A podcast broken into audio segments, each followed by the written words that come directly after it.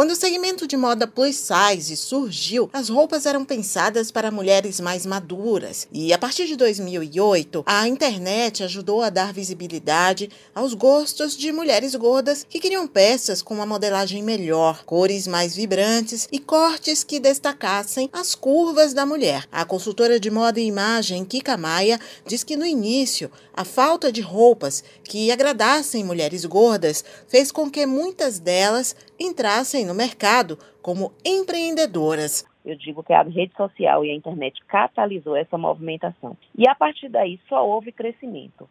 Inicialmente, mulheres, né, empreendedoras que sofriam com essa falta no mercado, começaram a produzir ou revender e depois o mercado nacional, o mercado de moda viu essa é, esse nicho descoberto e também a possibilidade de ganhar bastante dinheiro com esse nicho e investiu também. A consultora de moda e imagem Kika Maia lembra que quando se fala em moda praia, ainda é um desafio montar um look de verão plus size numa cidade como Salvador. Em Salvador a gente ainda tem poucas marcas e a gente tem poucas lojas com tanta possibilidade. Mas, em termos nacional, se a pessoa estiver disposta a comprar por, pela internet, fazendo contato pelo WhatsApp, ela já consegue comprar mais.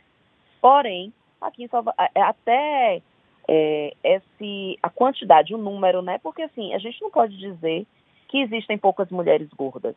Existe muita mulher gorda. Mas a quantidade eu posso dizer que não é proporcional à oferta né, que tem da, para as mulheres magras. Bruna Gouveia tem duas lojas em Salvador voltadas para o público que não se vê representado nas lojas tradicionais. Ela vende tamanhos plus size e diz que na loja dela é possível encontrar peças até o tamanho 70, inclusive biquínis, maiôs e shorts para curtir o verão. É uma mini loja de departamento, né? Moda praia, lingerie, peças mais alinhadas, mais sociais mais despojadas. Tem de short, cropped, bata, vestido longo, curto. Tem de tudo um pouco. E os tamanhos que a gente trabalha no plus size são do 44 forma plus, que é aquele 4446, até o tamanho 70. Em todas as peças, moda praia, é, lingerie e roupas em geral também. O plus size ele não é até 52, ele é muito mais do que isso.